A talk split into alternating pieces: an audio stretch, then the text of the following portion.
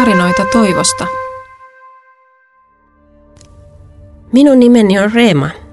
Olen 15-vuotias nuori nainen.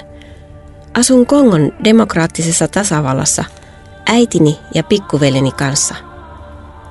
Kotimaassani käydään jatkuvaa sotaa ja minäkin olen joutunut kärsimään siitä. Isäni jätti perheemme viisi vuotta sitten. Silloin äiti jäi yksin meidän lasten kanssa. Muistan nähneeni isän vain kaksi kertaa tämän viiden vuoden aikana. Äiti on jo pitkään ollut työtön. Siksi perheemme on hyvin köyhä ja meidän on vaikea tulla toimeen. Pystyin kuitenkin käymään koulua sukulaisteni tuella. Noin vuosi sitten elämäni muuttui hirveällä tavalla.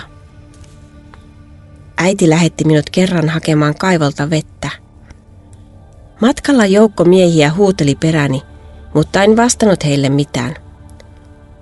He hyökkäsivät kimppuuni ja ryöstivät kaiken, mitä minulla oli. Ja sitten he raiskasivat minut. Olin pitkään sairaalassa toipumassa vammoistani. Jonkun ajan päästä hoitajat huomasivat, että olen raskaana.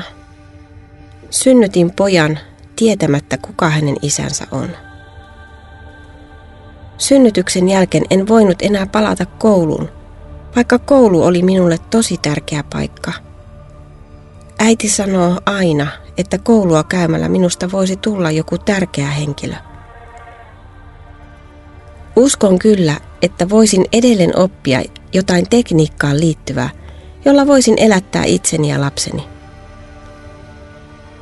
Jos minä saisin toivoa ihan mitä vain, toivoisin saavani palan saippua, että voisin pestä pienen vauvani. Ja toivoisin, että voisin auttaa köyhää äitiäni.